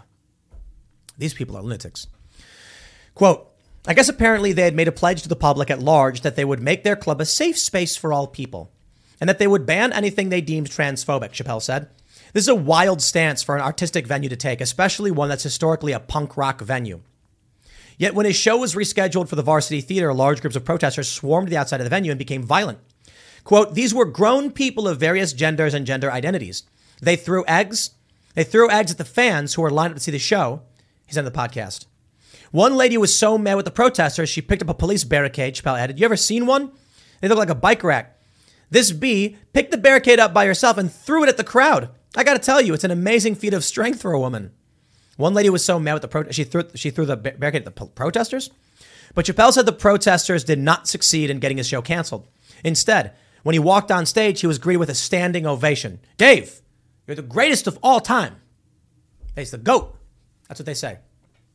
I like I like George Carlin a lot. I do, but uh, so I, I, Dave Chappelle's a living legend, and everybody knows it. I think Dave's a good dude. I don't think he's an overtly political dude, and that's fine. You know, so that means we're probably going to disagree on a lot of things. I think he takes a, a, a view of racial justice protests in a, in, in a way I disagree with. But I'm not here to tell people they have to live the way I live. I'm not here to tell people they have to think the way I think. I'm here to tell you why I think the way I do. I'm here to show you facts or details or things that I think will help you in your understanding. And if at the end Dave Chappelle comes to me and says, "Nah, man, you're wrong. You totally don't get this," I'll say like, "Bro, I respect it. I do. I think you're wrong too." You know, that's great. I've talked about it too with like uh, with Marvel movies. Chris Evans. I think Chris Evans is absolutely fantastic in, in, in his acting roles. I thought Knives Out was fantastic. That was the Rian Johnson movie. A little bit of wokeness in there, but it, it, it worked really well. Where like it seemed like Rian Johnson actually understood arguments from MAGA and from wokeness. And I thought it was interesting that they were both painted as like, you know, not really good people or whatever. Chris Evans played the ransom character and he was the smarmy rich kid. I liked it. Thought it was good. I think he's good as Captain America. And uh, I just saw him in another movie. I can't remember what I saw him in, but I, I, think he's great. I think his politics are garbage. I think he's really annoying on Twitter. But you know what, man? I'm trying here. I'm trying here. Mark Ruffalo is extremely insufferable. But you know what, man? When I watched him in Thor Ragnarok, I thought he was fantastic. I'm commenting specifically on his ability. If a dude is woke as they come, but the man can, you know, uh, shoot a three pointer from like get, hit a half court shot over his head, I'd be like, he was very good at doing that. If like he never misses a free throw, I'd be like, guy's clearly good at free throws. His politics are, tra- are trash, but man, you know, if I want to watch a basketball game, I'll watch this guy. That's the thing about Dave about Dave Chappelle or anybody else. Dave Chappelle is extremely funny. We were watching an old Chappelle show skit. I mean, it was incredible stuff. One of the funniest guys ever, and everybody knows it. And if he had politics I didn't agree with, I'd be like, "Look, man, you're the funniest guy." Yeah, it's unfortunate we disagree politically, but respect to the talent, skill, and ability of this man. He says, when I walked on stage, it was a huge ovation because suddenly going to see a comedy show was this huge act of defiance. I don't think anyone had any malicious intent. In fact, one of the things that these people, the trans and their surrogates, always say is that my jokes are somehow going to be the root cause of some impending violence that they feel is like is inevitable for my jokes. But I got to tell you, as abrasive as they were, the way they were protesting, throwing at people, throwing barricades, cussing and screaming, none of my fans beat them up. In fact, the people in the crowd would say, "We love you." Like, what are you talking about? That's right. Look at that, F. Chappelle. It's because it's a cult. It's a cult, man. That's what it is. A still image of a man swinging a street cone at Billboard Chris because he said he was going to Berkeley today. It's a cult. Violent, insane, and evil people. Dave, I hope you one day truly understand. Maybe he does now, maybe not. My point is this. I'll tell you a story. This is for, for Dave Chappelle. He will never hear this because, you know, I don't expect him to watch my show, but I hope I hope he hears this story. Daryl Davis, I am I'm such a huge fan of. An old uh, blues musician from Chicago, an old black man, who one day said to himself, How could someone hate me if they never met me? And he decided to go to a Klan rally or a meeting of sorts. It is Ryan here, and I have a question for you. What do you do when you win? Like, are you a fist pumper? A woohooer, a hand clapper, a high fiver. I kind of like the high five, but if you want to hone in on those winning moves, check out Chumba Casino. At ChumbaCasino.com, choose from hundreds of social casino style games for your chance to redeem serious cash prizes. There are new game releases weekly, plus free daily bonuses. So don't wait. Start having the most fun ever at ChumbaCasino.com. No purchase necessary. VGW. Void were prohibited by law. See terms and conditions. 18 plus. And it's kind of a surprising thing to think that an old black man's going to go intentionally walk into a crowd of literal white supremacists in robes and all that jazz. And uh, he walked up, he talked to him. Over a period of time, many of these men abandoned the Klan and took off their robes. I love the story of when he uh, he talks about how this one guy was a big rock and roll fan and rock, oh, and and you know was a big fan of this uh, rock and roll music. I can't remember the exact details, but there was a hot rod or something. And then Daryl Davis was like, you know, I know those guys. I can get you in that car. You can sit down. And the guy was like, no, no way. And he's like, and he's talking to a, a Klan guy, a Klan member who was like a high ranking dude. And he's like, that famous car you dreamed about, you got pictures of? Come hang out with me. I will sit you down in that car. And the dude's nearly brought to tears and he's hugging this black man who is he's he's he's long believed were bad. And now all of a sudden he has a revelation. That racism stuff ain't true. People are different. I love the thing Daryl Davis talks about. He said he was riding in a car with a with a Klan member, and the Klan member told him that black people were genetically predispositioned for violence. And then Daryl goes, "Well, white people are predispositioned have, have a genetic uh, have, have a gene that makes them serial killers." And the guy goes, "That's not true." And he goes, "Name a black serial killer." And it's like, ah, about that, about that. It's not a legitimate argument. It's a it's a, it's it's a it's a thought argument. Like, can you? Of course, there's no gene that makes someone a serial killer. Or I mean, honestly, I don't know. Maybe there is, but it's not inherent to race. People can be violent from all different backgrounds. There's different demographics. We get it. We get it. The reason I tell you this story.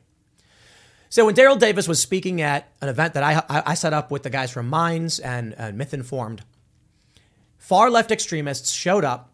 They threatened to burn down the theater, got the, got the, sh- got the show canceled. We had to move venues just like you, Dave, and go to a, a smaller venue where we ended up losing some of the seats, unfortunately, cost us money. And when we went to our after party, the far left extremists were there threatening violence. So Daryl Davis said, I'm going to go talk to these people. It's what he does.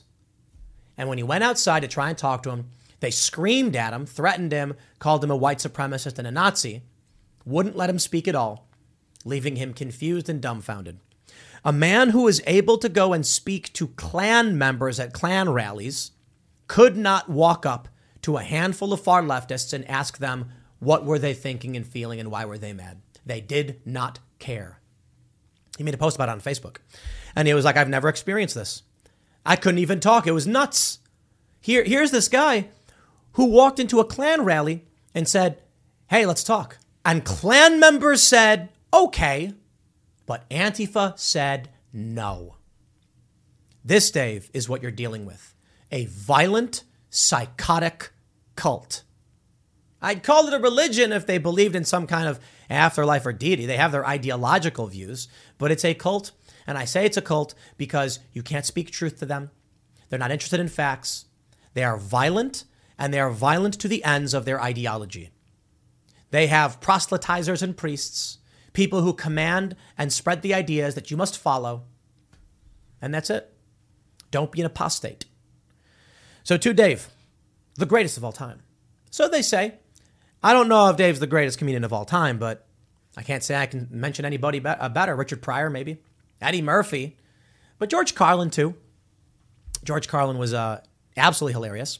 And the reason by, why I mentioned Pryor and Murphy is that George Carlin drops all these racial slurs in his show and then calls Richard Pryor and Eddie Murphy the N word, but explains it's because he doesn't actually think that, that it's meant to be shocking in the show to make a point about racial slurs.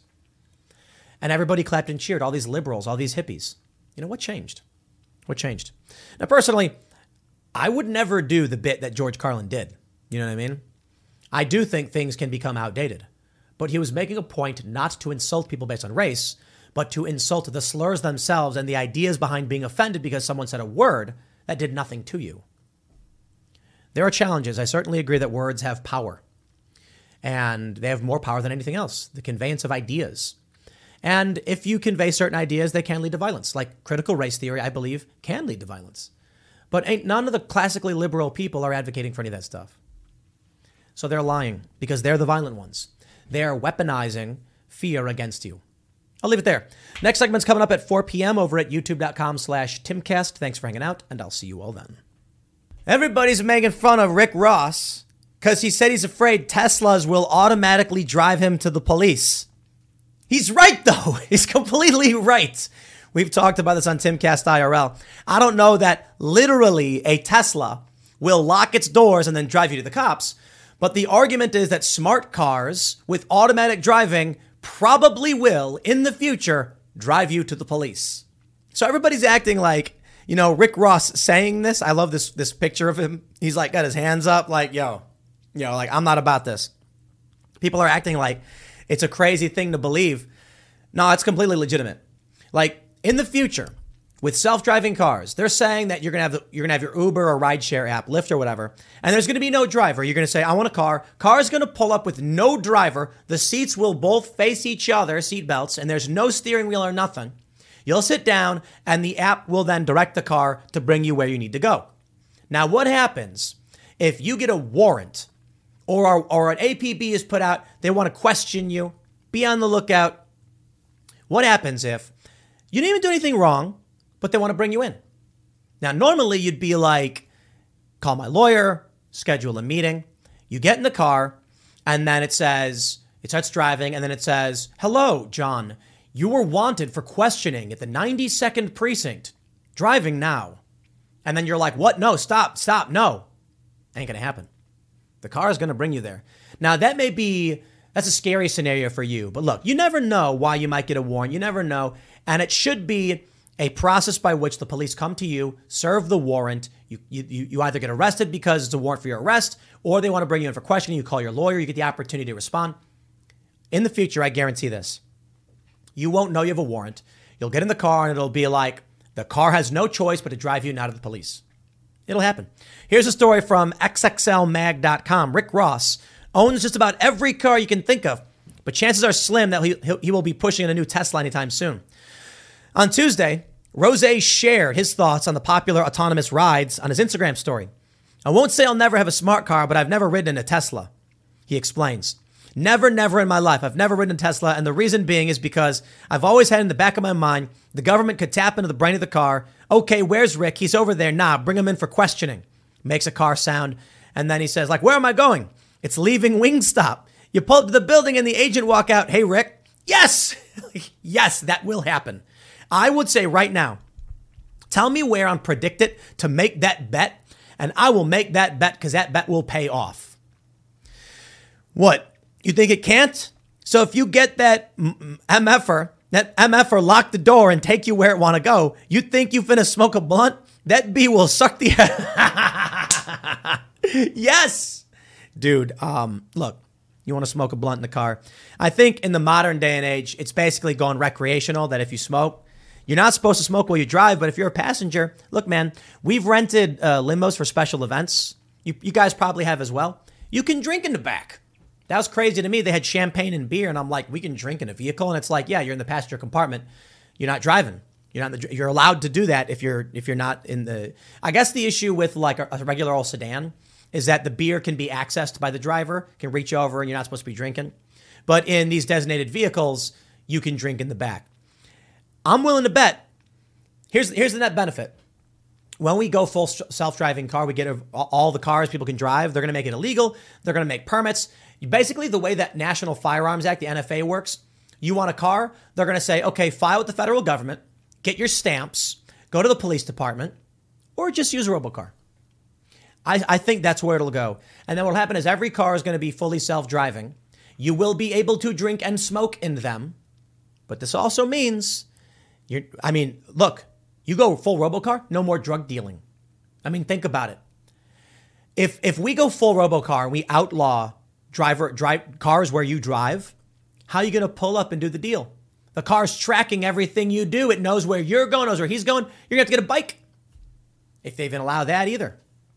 That's a thing. It's going to it's going to eliminate a lot of criminal activity. People don't understand this. Self-driving cars will definitely bring you to the police. They may even bring you to the hospital. That's a net positive. The cops thing is where it gets creepy. So I would say this the net benefits for a fully autonomous self driving car world, the only way I see that as possible is if we get hard safeguards against law enforcement action.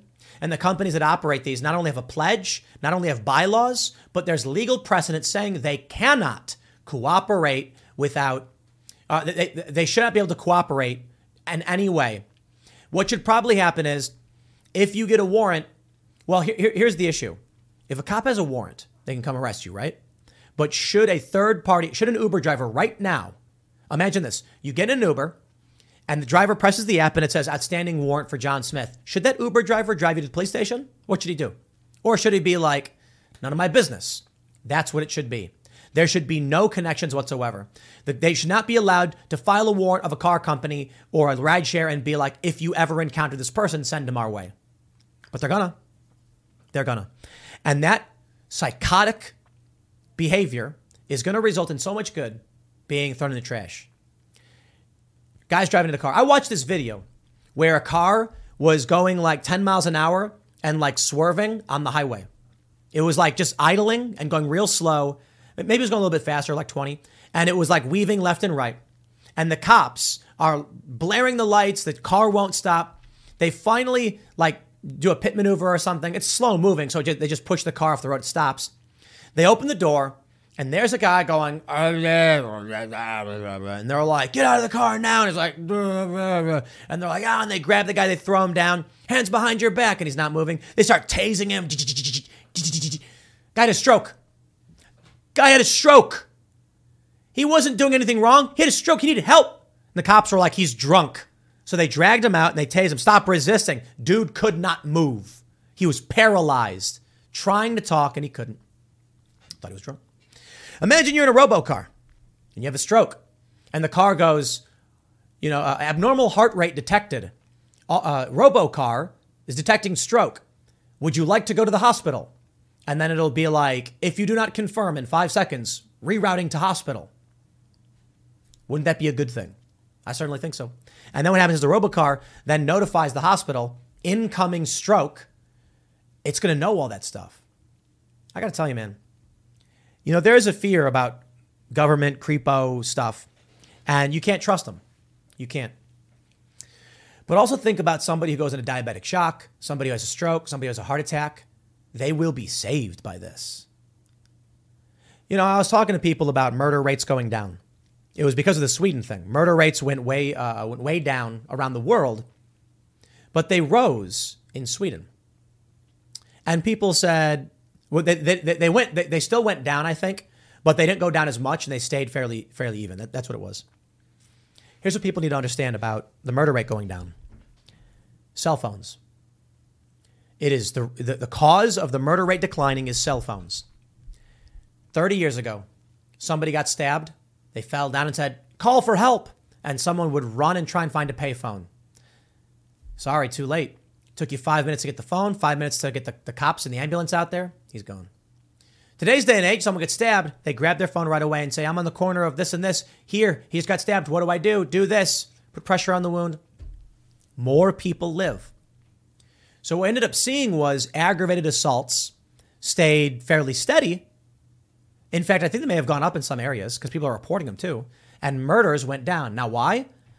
Yo, it wasn't that people decided to murder less. It was that with cell phones calling emergency services, they were less likely to succeed.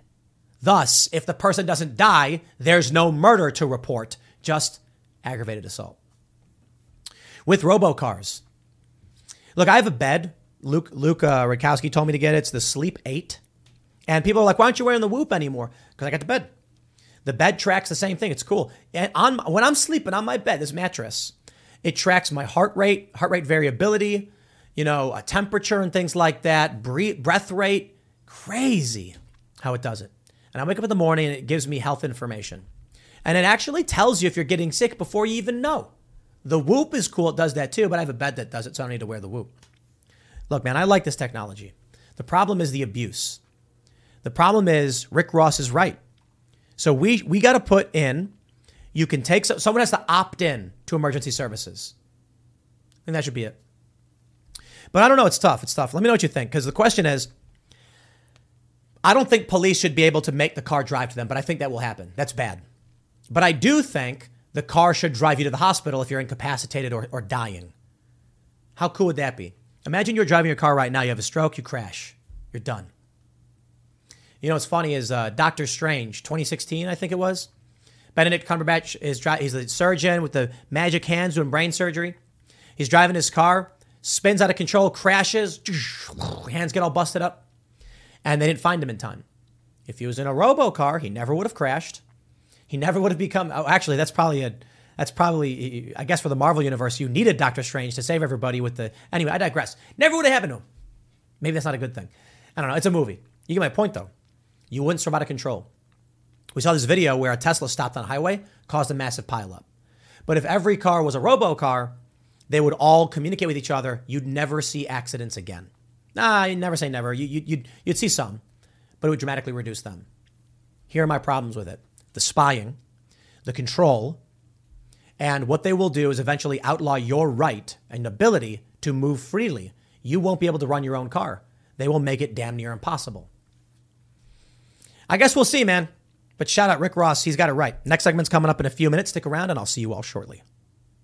We got this tweet from Ian Miles Cheong showing a picture of a far leftist with like a trans gun rights patch on what appears to be I don't think that's body armor. I think it's a tactical vest, but it might be body armor. We'll talk about it. I think it's a tactical vest for holding gear.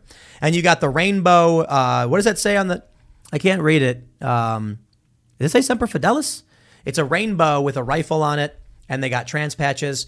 And Ian Miles Cheong says we need red flag laws so people like this can't own guns. And um, I don't know. I, am pretty sure Ian Miles Cheong is being sar- sarcastic.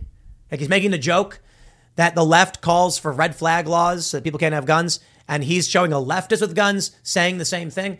A lot of people commented, they were like, oh, it's a bad take. You know, the Constitution must be protected. But uh, I saw a lot of people ragging on this individual, and I'm going to defend them. I am going to defend this individual. I am. Uh, they probably have bad politics I disagree with. It is what it is. A lot of people do. Uh, you know, but we got to we got to defend gun rights. And so I say this. What do I see here? an individual expressing their God given right to keep and bear arms in the name of self defense. Well, that being said, I don't trust a lot of these far lefties, you know, Black Lives Matter activists, rioters, Antifa. They tend to be the aggressors. However, I do not see this person doing anything wrong. That's proper trigger discipline right there in that AK, finger forward, trans flag on the mag. I got no beef.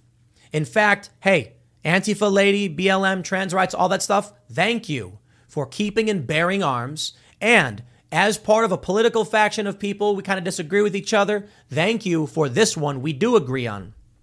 So look again. I, am not. I'm not ragging on Ian Miles Cheong. I think. Uh, uh, I think he's being sarcastic.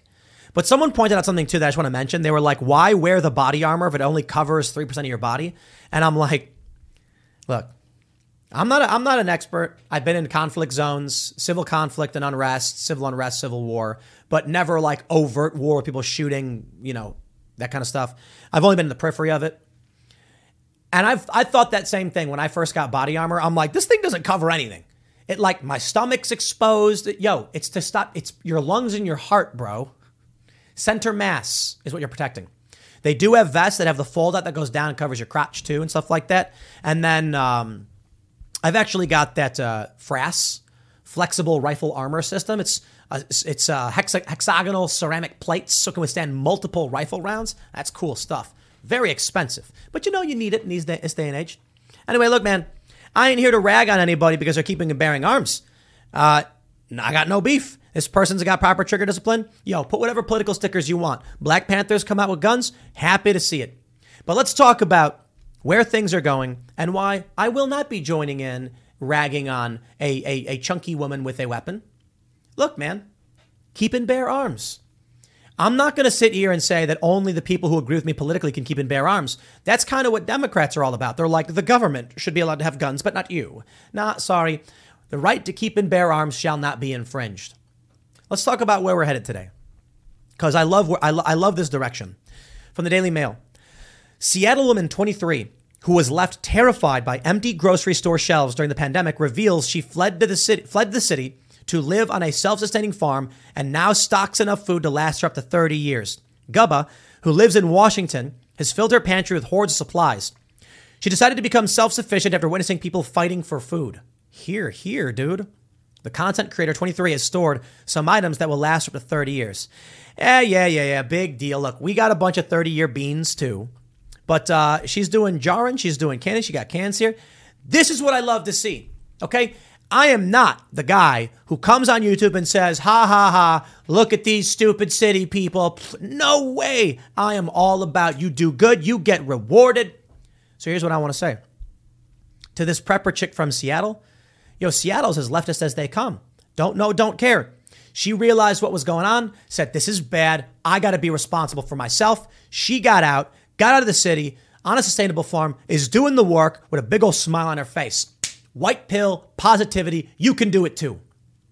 This chunky lady with the gun and the body armor and the trigger discipline, yo, she went out and got armed. You should too. She's clearly got some understanding. Don't care for the politics. Don't like Antifa. I don't think she, I don't I don't know if she has anything Antifa on her person or whatever. It looks like just trans flags and all that stuff. I mean, she probably aligns with them. I'm not going to agree with the ideology. I don't know what group she's a part of or anything like that. I'm just going to say this outright. It is incumbent upon you to defend yourself and to prepare for yourself. So if I see two people doing that and nothing else, ain't no complaints from me. Now, of course, this woman who was working on the farm and uh, making content, I built. She said I built a storage system to reply. I don't have to rely on the grocery stores to feed me. Look at this. She's sealing bags. She's gonna vacuum seal it. It's incredible. I built a forge, a food storage, uh, food storage because blah blah blah blah blah. It's very very cool. I'm not saying I don't think about this lady's politics or whatever. I think that's just fantastic that people are now taking it upon themselves. So when I see this clip, this this picture, then everyone's like, "Look at that chunky person." I'm like, "Well, you know, my advice to this person would be maybe lose some weight."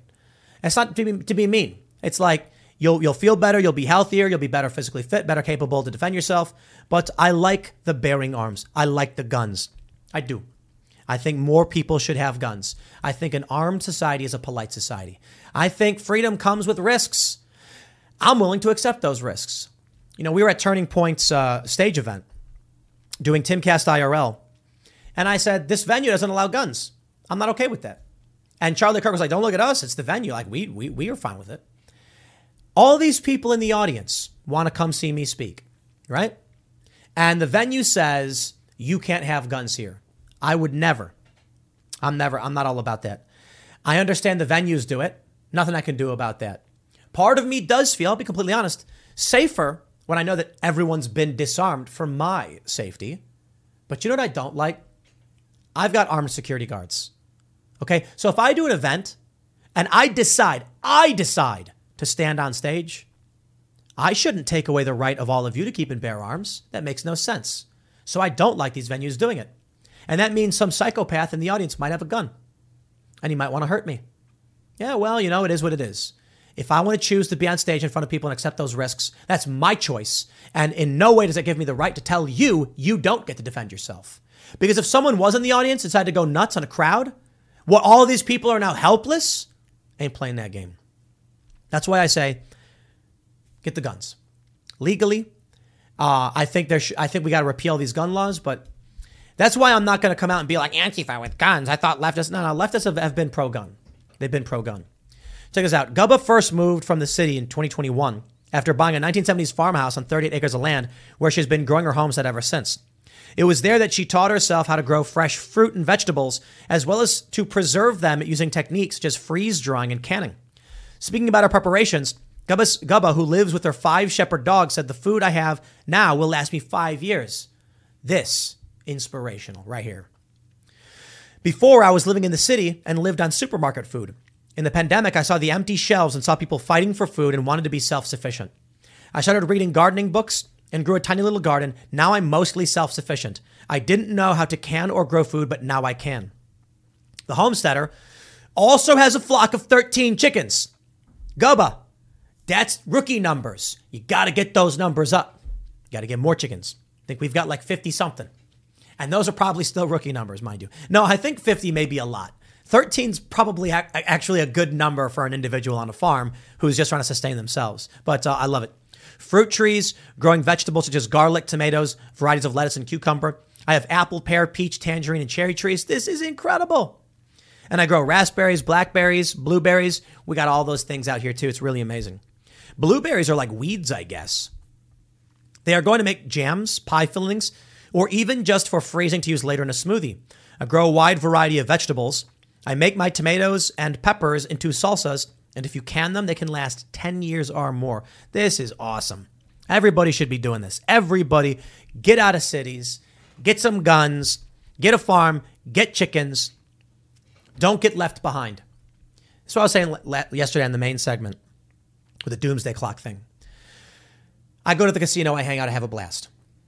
It's a Penn Gaming casino. It's associated with Barstool Sports or whatever.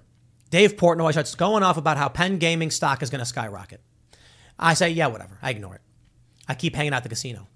Penn Gaming stock, of course, starts skyrocketing. And I thought to myself, I know this place. I enjoy coming here. The horse races, the table games, the hold'em, slots, the steakhouse. And I didn't invest in it? That's the stupidest thing ever.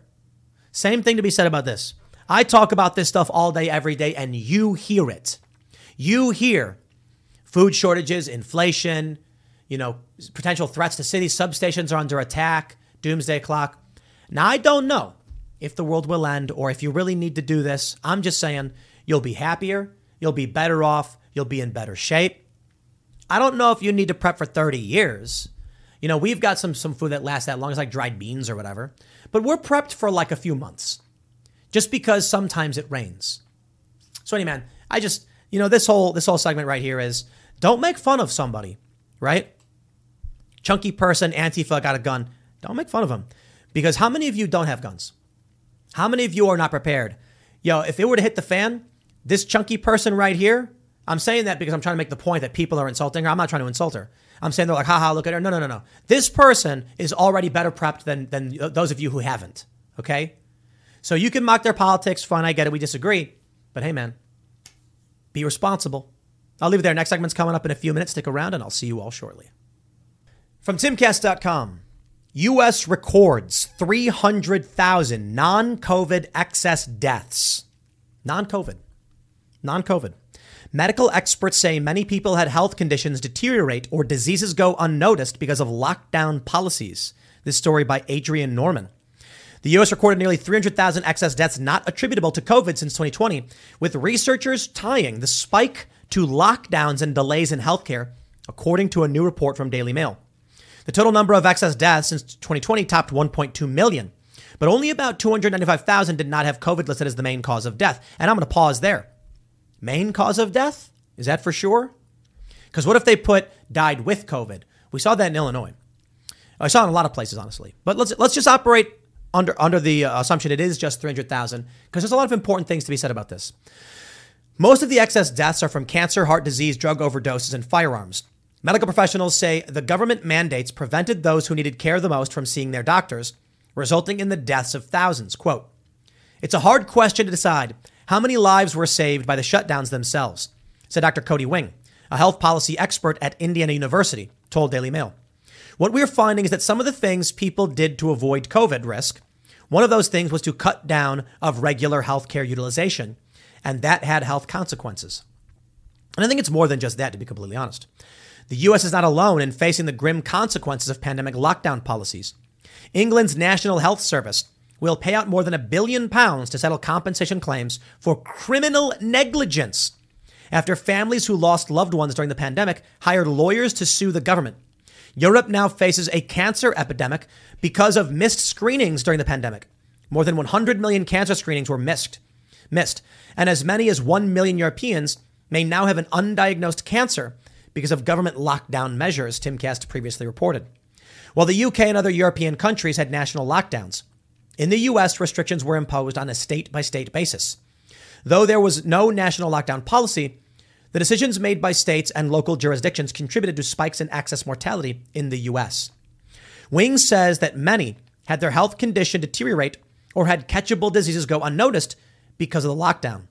Cutting back care for COVID sensitive groups was bad for their health, he said. Additionally, some patients made decisions to miss medical appointments out of fear, having been so deeply scared by the media and government, government officials, that they decided to stay home. Okay. Excess deaths. A lot of people have been uh, attributing these excess deaths to vaccination. Certainly, when we're talking about um, unanswered questions pertaining to strokes or heart attacks, I understand why people may think these things. I'm not so sure, but I understand why people are, are scared. It was, I think, freepress.net wrote something about Damar Hamlin saying, like, why is everyone just outright assuming this car- cardiac arrest was caused by the vaccine? And I got to be honest, I understand, but I think some skepticism would be very important. Here's what I'm trying to say the lockdowns were bad, the lockdowns killed people. The government mandates are the problem. I don't care about anything else. People come out and they're like, you know, talking about vaccines and why they're against them and all that stuff. And I say, eh, hey, look, look, look, that's your business. What you choose for your health is between you, your family, your doctor, however you want to do it. What I choose is between me. What's not is when the government comes out and forces us to get medicated, right? If you're a proponent of vaccination, why would you be a, a proponent of government mandates? These things are completely unrelated. If you oppose vaccination, well, then it's all about your choice and you can do what you want. Don't tell me what I should do. Granted, I understand why people are concerned. Don't get me wrong. The point is this the government took action saying this will save you. It didn't. The lockdowns killed people. We know for a fact, not in dispute, failed policy from Democrat governors putting COVID patients in nursing homes killed people. Locking down cities and states killed people. Failed policy killed people. And it's not just delayed screenings, there's more. I know stories, um, people I know personally. I know a guy whose child committed suicide because of the lockdowns. It's crazy to think. Couldn't imagine that. It's got to be one of the most nightmarish feelings. These Democrat politicians, they enacted these policies, but you know what? I got to say it. You live in these places, you voted for them. You voted for these policies, you defended these policies. And it only got worse. It only made things bad. And now we are sitting on 300,000 extra dead people. Excessive dead people. And I hate to see it. But you know what? We told you so. And you didn't care. This is who the segment's for. To all the people who said, you should have gotten vaccinated, or you should have stayed home, or you should have worn a mask because, because of you, these people died because of this. No. Now you go to them and say, because of you, because you defended authoritarian lockdowns. 300,000 people in the United States are dead. You had the choice to say no, but you supported it. These kids are going to be developmentally disabled. Many of these kids aren't going to learn to read. They're not going to understand facial expressions. And there's going to be more excess death because of the lockdowns. Look, man, people need to understand what the lockdowns were like. I, I, I was in the suburbs in New Jersey. We had a backyard. They told us we could not go outside, and most people didn't. Now, I didn't see anybody getting in trouble, but you could still go to the store. They said, go out only for what you absolutely need. They had in the aisles the arrows going one. You, you can only walk down this aisle in one direction, which made no sense. Very weird. Very, very weird. But we were able to go in our backyard. You know, Ian would start a fire in the little fire pit and we'd hang out, have dinner, and we got fresh air. But in New York, in Chicago, in LA, and these other places, people were trapped in cubicle studio apartments, tiny little one bedroom apartments with multiple people. They could not leave and they began to deteriorate. They weren't getting sunlight, they weren't getting exercise, they weren't eating properly. We had a mini ramp in the backyard. I exercised almost every day, got sunlight almost every day. But in the cities, it was decay. And because of this, people got weak, they lost muscle mass, their immune system started to tank from no vitamin D. They probably weren't getting any vitamins. Their, their diets probably went to crap. Their, psych, their mental health started to break down. Here's what I'm trying to say about all this that is provably true. We know that you, those who advocated for lockdowns, did this. We know that there are dead people because you advocated for a policy that killed people. Period. End of story. Everything else, speculation. How many people were saved by the vaccine? They argue. We don't actually have those numbers. We have estimates. We say, we think. That's fine. But we're not talking about that. We're talking about a policy of lockdowns. If the vaccines were going to stop transmission and save lives, then why the lockdowns? Why persist the lockdowns? Why bring back the mask mandates? Your ideas that you pushed, those who advocated for government mandates and lockdowns, resulted in death verifiably, and we look at it right now. So, what are we supposed to do? What are we supposed to say to people like that? How do we respond to family members when this is a fact? I don't have all the answers for you, man. I'm just perturbed. It's not the first time we read this story. The Wall Street Journal had a similar story. Among young people, explicitly, specifically, more than half of excess deaths were caused not by COVID, were not COVID deaths. It was young people committing suicide, self harming. It was young people not getting proper medical treatment, proper, proper nourishment. And for what reason did we do this? For what reason did we sacrifice the younger generation? It's kind of scary to think about where we go in this country if we don't have enough young people to sustain the system. Older folks, many of these politicians, yeah, they didn't want to die. You bought yourself some time, I guess, sacrificing the young to save yourself. Well, I got news for you. Without young people to work jobs and generate revenue and resources, there's not going to be Social Security and benefits for, for most for, for those of you who voted for this. I'm not saying every single old person relies on those things, but the system will collapse. We'll have homeless elderly, and then what? And they'll die. They'll freeze, and it'll get worse. And we already have a lot of a lot of homeless people are elderly, or older, I should say. And it breaks my heart, and it pisses me off. But I'm glad that we now have the hard data. Let this be said, and share it with your family who are the naysayers, and say to them, "You were the one who agreed with this," and those dead people you are the one who pushed for the policy that led to their death. I'm not going to go as far as to say the blood is on your hands. But at a certain point, man, it's time we stop being passive and, and call them out the way they screamed at us. Your policies did this, not ours. Donald Trump was uh, could have been stronger. He could have absolutely been stronger, and he wasn't strong enough. I think he was scared that he would flub it, so he just kind of laid back on the governor's handle it, hoping he could blame the states. You need strong leadership, man. I'll leave it there. Next segment segment is coming up tonight at 8 p.m. over at youtube.com slash timcastirl. Thanks for hanging out, and we'll see you all then.